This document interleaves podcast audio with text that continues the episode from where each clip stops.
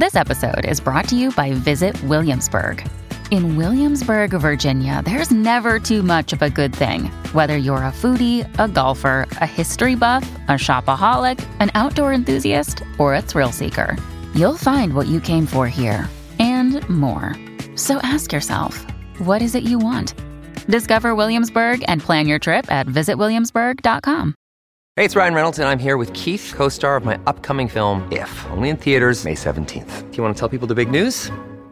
All right, I'll do it. Sign up now and you'll get unlimited for $15 a month in six months of Paramount Plus Essential Plan on us. Mintmobile.com slash switch. Upfront payment of $45 equivalent to $15 per month. Unlimited over 40 gigabytes per month. Face lower speeds. Videos at 480p. Active Mint customers by 531.24 get six months of Paramount Plus Essential Plan. Auto renews after six months. Offer ends May 31st, 2024. Separate Paramount Plus registration required. Terms and conditions apply if rated PG. Hello, everybody. This is Marshall Poe. I'm the editor of the New Books Network. NBN listeners like to read books and buy them. So we thought we'd tell you that right now, our friends at Princeton University Press are having a remarkable site wide sale. You can get 50% off books, including ebooks and audiobooks, with the code 50, F I F T Y, at checkout until May 31. You can save some real money on Princeton University Press books. I encourage you to go there and check it out. Welcome to the New Books Network. Hello, everybody, and welcome back to New Books in Australia and New Zealand Studies, a podcast channel on the New Books Network. I'm the host of the channel, Amir Sayadabdi. Today, I have the pleasure of talking to Dr. Jacqueline Leckie about her new book, Invisible New Zealand's History of Excluding Kiwi Indians, which has been published in 2021 by Massey University Press.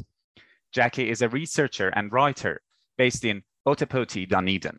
Her research expertise include health history, migration and diaspora, ethnicity, identity, and gender.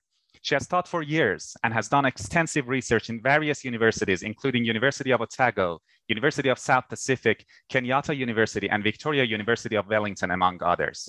She serves on the editorial board and editorial advisory board of multiple journals, and her publication record goes back 30 years.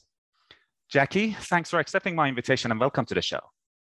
Thank you. Uh, thank you for that very kind introduction, too.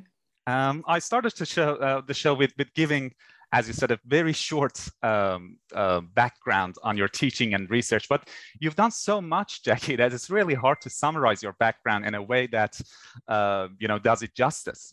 Uh, I think it would be more appropriate if you yourself could tell us a bit about your background and how you ended up as a researcher.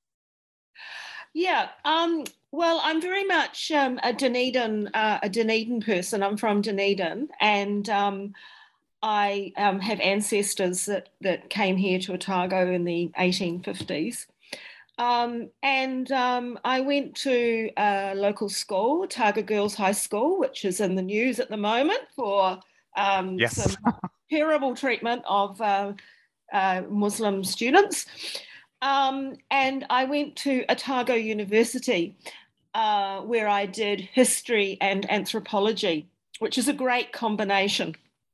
And um, I, um, when I was there, I I studied under uh, Professor Hugh MacLeod, who had done a lot of work on the Punjabi and Sikh diaspora, and uh, also a lot on colonialism and he encouraged me to uh, do research and to embark on a PhD, which was on a history of Gujaratis in uh, Aotearoa, New Zealand, until 1945 at that stage.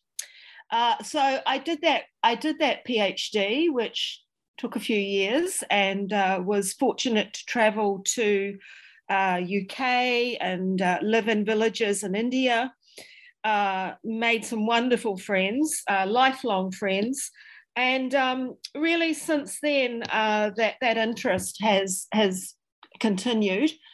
Uh, although I've been involved in many other research projects as well. And so after the PhD, uh, I got a job in Fiji at the University of the South Pacific, which is another branch of the Indian diaspora. Uh, and that got me interested in looking at um, you know, indentured labour and other areas like that. And then I went to Kenya, where there's also another branch of the Indian diaspora. mm. uh, before coming back to New Zealand in 1989. Uh, and uh, I really put aside the research a lot on Indians because I was doing other projects. And it wasn't until about 2004 that um, I, I, was I was getting a lot of pressure put on me to write up my dissertation. That happens, and um, and also to write a history of Indians in New Zealand that was perhaps more general and more encompassing than just the work that I'd done for my PhD. Hmm. Um, and is this how this book come about? I mean, there is often a story behind every book. What, what's the story behind yours? Um, well, this book is um, it, it's it's a it's a different it, you know it has a different story behind it. Um, and I guess it's really a response to the outrage that I felt uh, right from when I was a young a young person about the history of discrimination towards Asians and later specifically Indians because I was doing research uh, on Kiwi Indians.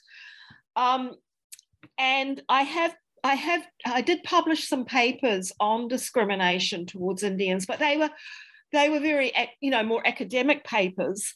And um, it was only a few years ago that I met up with the General Secretary of the Indian New Zealand Indian Association, Manisha, and um, she said that they were sitting on a report which I knew about, which had been commissioned um, by compiled by Nigel Murphy, uh, which which had some of the discrimination that I talk about in the book, but the report wasn't really going anywhere.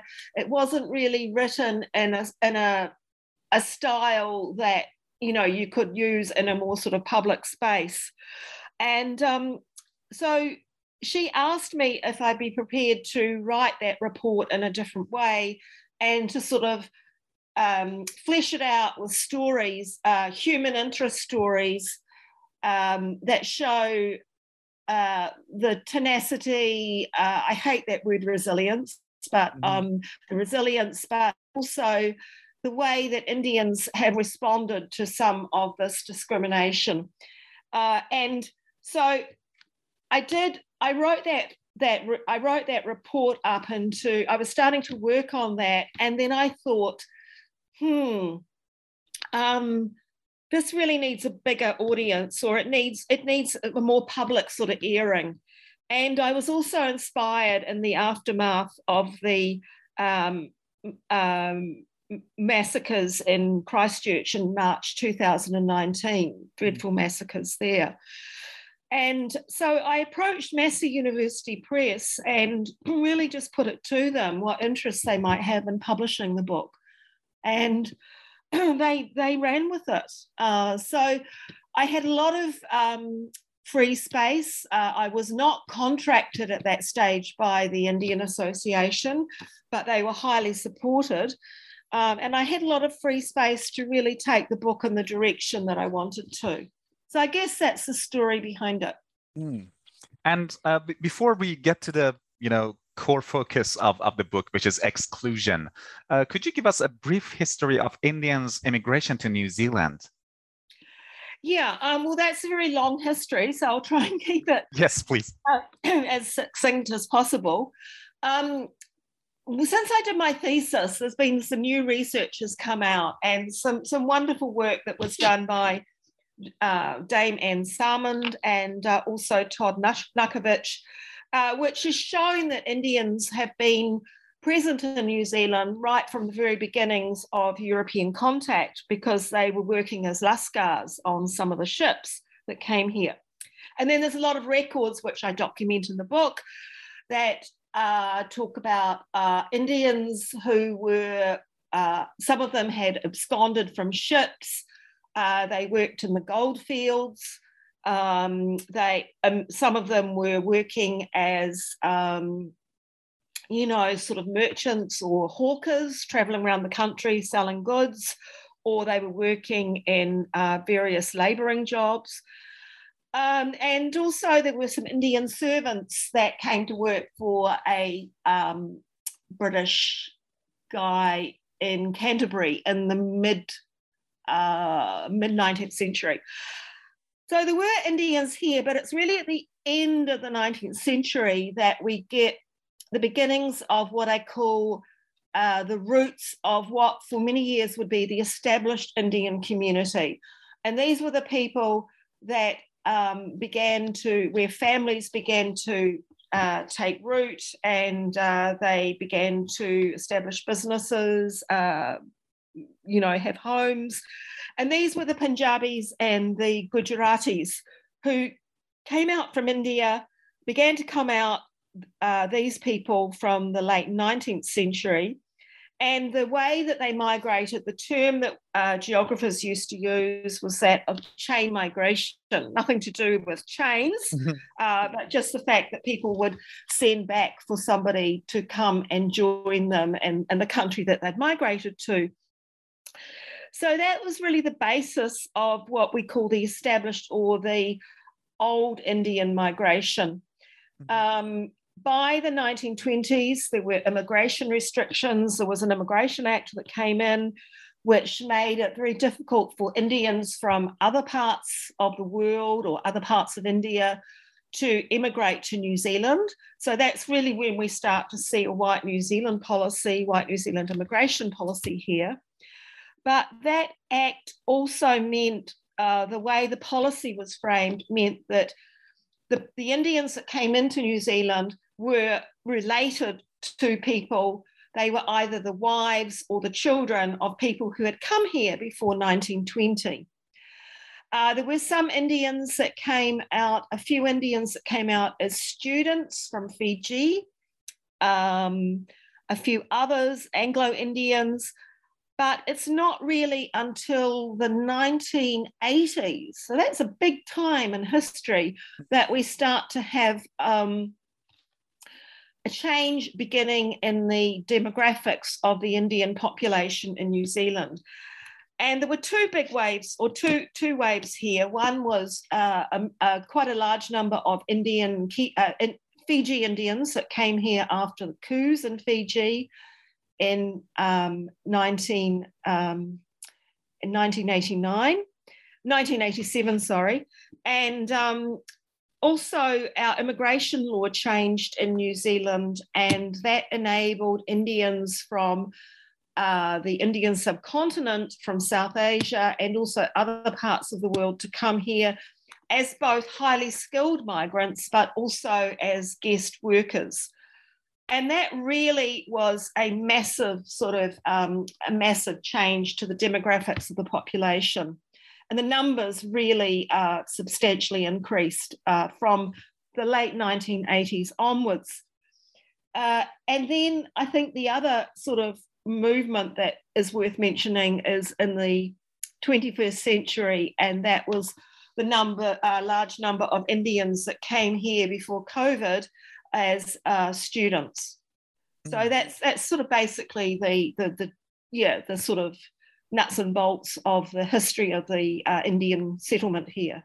Yes, thank you, Jackie, for that. And when did this exclusion that you talk about, the exclusion that has appeared in the title of your book, when did that begin? Was it right from the beginning? Uh, in other words, what's the history of Indian racism or racism towards Indian uh, in New Zealand. And um, I know this is a long history again, so if you could put it briefly. and you also mentioned earlier that uh, the about the ways in which Indians responded to uh, you know these kind of inclusions and racism. So could you talk a little bit about that too?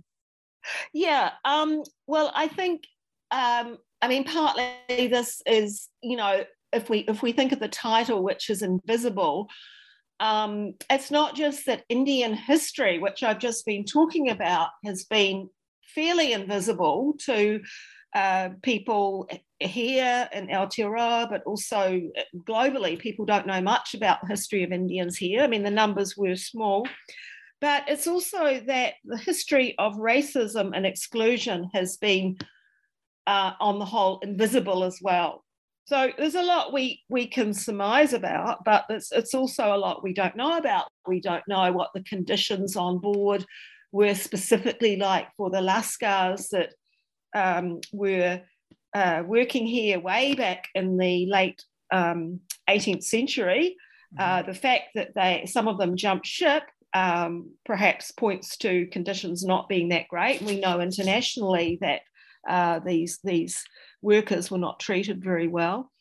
Um, there are a few records, a little, a few records of the 19th century, but it's not until we start to get, um, we really start to get uh, things appearing in the in the in the media that we can start to uh, trace some of this history of racism. Uh, and so we can see that by the late uh, 19th century, there starts to be a lot of pressure. It's coming up partly in government, but that was to exclude Asians. Of course, Chinese by then were already facing a lot of exclusion, but there were demands to exclude other Asians and people who looked Asian. So this also extended towards people who were called Assyrians uh, and uh, Lebanese. There's this kind of hostility. They encountered that as well here. Mm-hmm. Um, they tried to, the government, there were attempts to introduce um, bills to exclude hawking, uh, selling goods, uh, attempts to introduce immigration restrictions. But the big problem with Indians was that they were part of uh, the British Empire. And Queen Victoria had issued a declaration saying that she would protect the rights of Indian uh, people in her empire. Uh, and so that made it very difficult legally to exclude Indians or most Indians. It's not until the until 1920 that the government starts to uh, find ways. There's loopholes that they find to introduce an immigration law that means that you had to be of British birth and parentage, and you had to have a permit to come in. If you didn't have a permit, you could be you were you were a prohibited immigrant. So that comes in in 1920, and it's also a result of a building up of I think a lot of xenophobia that we can trace from before World War One. Um, and uh, we see uh, more and more, like my book uh, reproduces some of the cartoons and some of the discourse that was um, evident at the time, uh, which was really pushing to exclude not just Chinese, who already had been effectively excluded, uh, or new immigration had been excluded, but other Asians as well. well. So it's part of that xenophobia. we see um, 1920s, early 1920s, even the Ku Klux Klan uh, having some following in New Zealand. And they specifically um, identified Indians and Chinese as their targets. Um, I mean, they didn't have a huge following, but again, the fact that they were here, I think, is very interesting. And then in 1925, there's an organization that's founded called the White New Zealand League. And that was founded at Pukekohe, which is uh, just was then out uh, outside Auckland. It was a market gardening area with very interesting uh, race relations sort of uh, history, because there were a lot of Maori uh, labourers working there as well, who faced some pretty terrible sort of conditions. Um, so that organisation is founded in 1925, and they want not just Indians to be prevented from immigrating to New Zealand, but also Indians to, uh, there's calls for repatriation. There's calls for, if they can't be repatriated, for laws to come in prohibiting Indians and Chinese, I keep adding, from buying land and buying, setting up businesses. And it's that organization in particular, as a response to that, that there had been some Indian associations in New Zealand already by then that they form a consolidated organisation and they uh, began to there were some leaders there who wrote some very um, very strong letters in the media. They petitioned parliament but they did not accept uh, this kind of exclusionary activity simply, you know, they weren't silent about it. Mm-hmm. Now, I could go on and on and on, but I don't really, you know, we don't really have time to, and I want you to look at the book. But there are other instances historically of attempts to exclude Indians from jobs, from accommodation, uh, from public houses, from hotels, uh, attempts to have Indians wearing armbands uh, to identify them, uh, preventing them from working as bus drivers in Wellington at one stage. Um, several examples like this. And again, the Indian Association saw it as part of its role um, to counteract this. Um, so there were there was a lot of um, pushback, if you like, as well. But at the same time, I think most Indian people here just more or less quietly got on with their, their, their lives and uh, trying to, to earn a living in the face of all of this. Hmm. Uh, and I, I want to add to that list uh, also uh, discrimination in war, wartime and military that you also talk about the book. And that's a very interesting subject, I think. And, and there are similar example of it in other contexts and other countries as well. Uh, I think the most known uh, perhaps it's the kind of exclusion and racism that uh, African Americans had to fight against. I mean, they had to fight for their right to fight, and they were not at first allowed to enlist. And even when they were finally allowed to enlist, they were often given, you know, service positions, which was uh, very labor intensive, as opposed to any roles on the front lines, because uh, military leaders, uh, I mean, white military leaders believed that they lacked the moral and mental and uh, physical character that was required for uh, fighting on the front lines. And, their, and their efforts and contributions were not recognized at all, or at least not recognized as much as their uh, white counterparts. So I was wondering how the situation was for Indians in New Zealand in that respect. Was it similar to this, or was it different somehow? Um, it's it's probably uh, it's certainly um, there would be differences, but I think the idea that Indians were not suited to fighting in direct combat um, also played into stereotypes about Indians being uh, quote unquote effeminate or um, you know not you know small. Uh, they were you know some were vegetarians, many were vegetarians here. Um, so there were those that kind of discourse sort of fed into it, which would have been very, you know, very different to the discourse that was being and the rationale that was being thrown about in places like the United States. Um, but they certainly in World War One, Indians were denied from actively serving in the army, and um, this was kind of crazy in a way because, you know, we know that India actually. Uh, over a million, at least a million um, service people, ser- you know, served in World War One defending the empire. So it, it, was nonsense that Indians couldn't fight. And this was also seen by, I think, particularly the Punjabi community, the Sikh community, as um, somewhat of an affront because they of their very strong fighting tradition in in the um, in the history of well, their own history and also the British Empire. So Indians were called up on the ballot. The ballot was operating here in, in New Zealand, and many did want to serve, but they were excluded or they were prevented from active service on the grounds that they were not natural, again, natural born British subjects.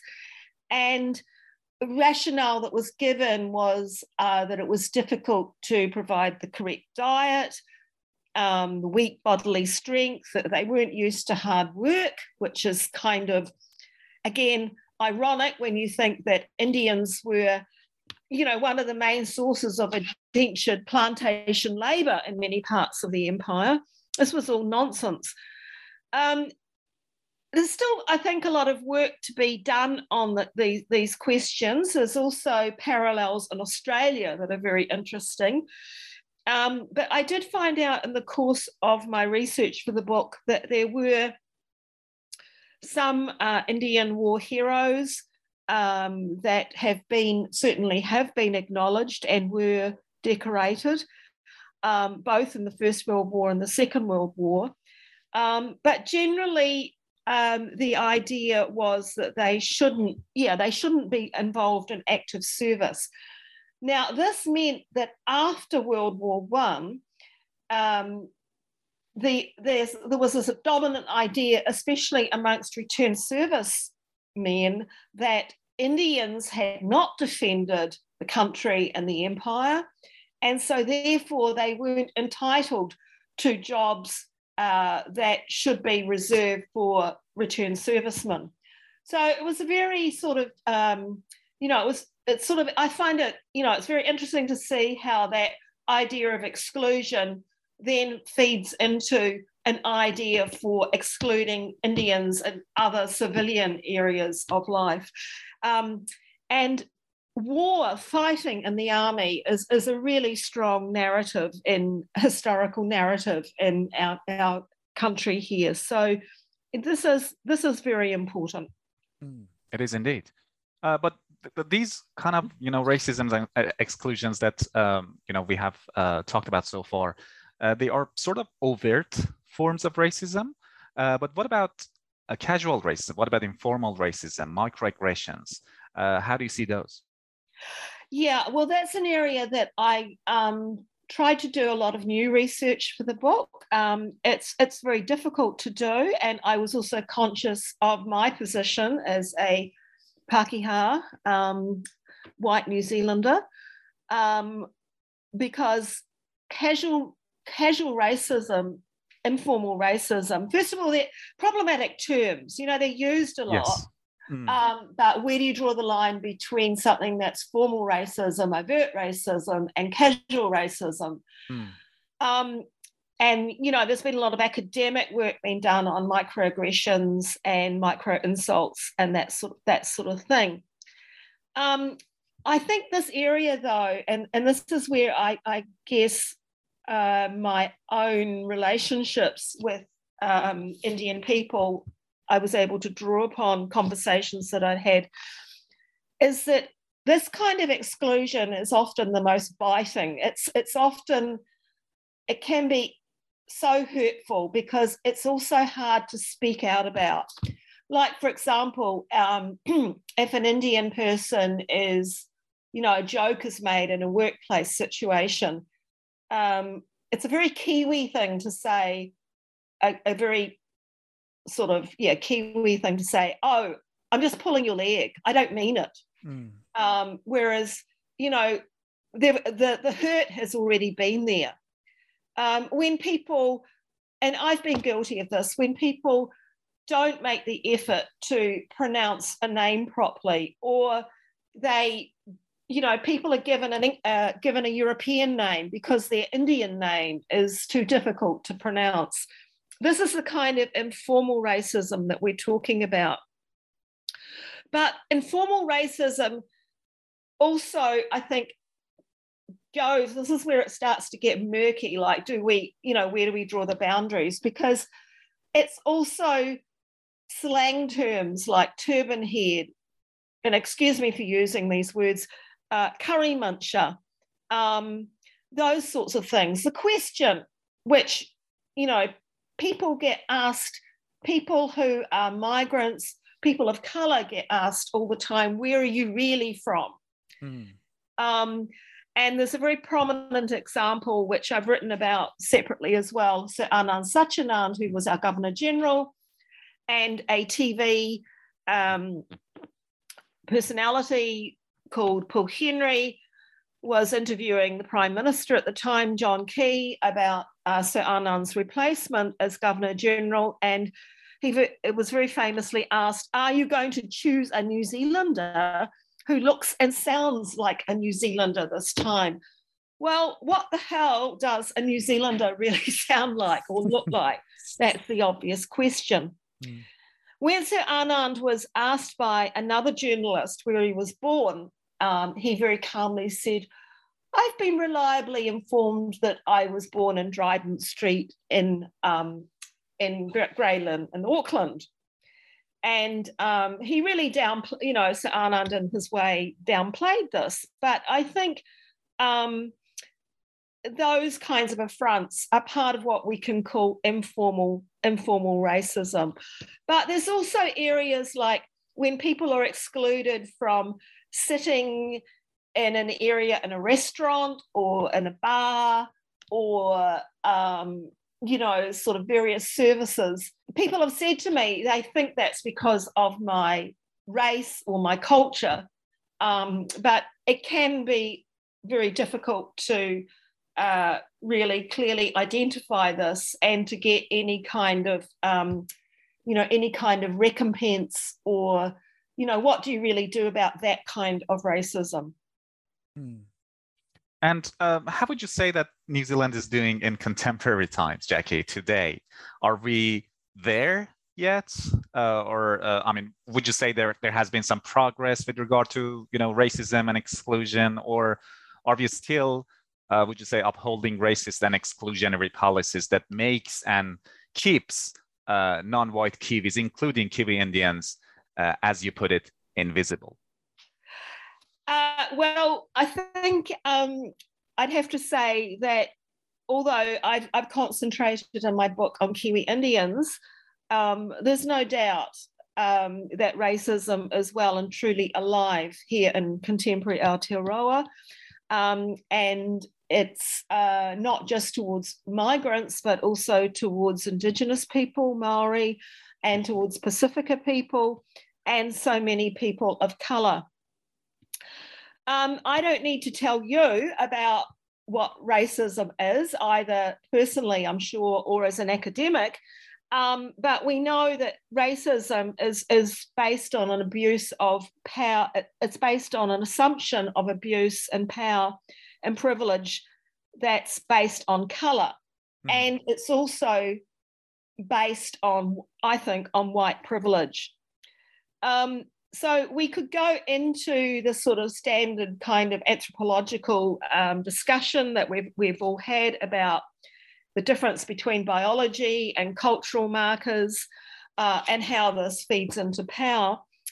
Um, but I think when we talk about Indians experiencing racism in uh, in contemporary Aotearoa, we're talking about how that difference is conceptualized. It's based on race, but it's also based on the way people talk, their names, what they eat, um, what they wear, um, and that crosses over into religion, as you can, you know, as we know, when uh, there's been attacks on, uh, and, and this was only just recently here in Dunedin, uh, on uh, Muslim women, because not only do, do, do they look different, but they are wearing their identity is being worn. So I think racism is something that um, is is obviously very alive. I think there is still much work to do, notwithstanding the goodwill that um, you know we do have, and we also have a lot of uh, formal ways of addressing discrimination uh, on the basis of human rights. Um, but I think really there's it's it's something where there's still we're, we're not there. We're certainly not there. Hmm. Um, there's obviously a lot more in the book, and I encourage listeners to pick up a copy. But before we wrap up the interview, I'd like to ask Jackie whether you're uh, working on something right now, or are you thinking about doing a research on a particular topic in a near future? Um, well, I'm actually writing a, uh, trying to write a book, which is again, um, I'm I'm always interested in, I guess, silenced stories and silenced histories and this comes from my other research, which has been on the history of mental health in the Pacific. And uh, so I'm working on a cultural history of mental depression. I'm trying to uh, not just look at um, you know standard ideas about depression in New Zealand, but I'm trying to bring in uh, inflect this with a, a intercultural aspect as well. Uh, so that's what I'm working on at the moment. And there's also some discussions about some other work, um, perhaps looking at aspects of uh, Indian history here. Mm, so thank really, you very much. That's really exciting. I, I, can't wait to read them whenever they come out. Uh, do you have anything else to add? Any further comments, Jackie, before we say goodbye? Uh, well, just thank you very much for uh, the chance to talk about my book. Uh, also, just to uh, reiterate that I, I feel that uh, the kind of racism that um, or exclusion that that um, discrimination that um, is, is dealt with in my book i feel it's really important that we don't just sort of put this under you know sweep it away into into a corner and forget about it uh, that we don't just pat ourselves on the back, back and say, hmm. oh, we're much better than other countries, mm. uh, because that's just a nonsense. And uh, I think, uh, as, as we've seen from recent events here, um, and also uh, a few years ago, the, the, the, the terrible uh, massacre in Christchurch, I think we really need to do more than just say, be kind to one another. I think we mm. need to act on this. Yes. So, I can't agree more with you, Jackie. uh, thank you so much for that very important note. And also, thank you so much for coming on the show and speaking with me today uh, about your wonderful work and sharing your insight and your work with our listeners. Thank you very much. Thank you.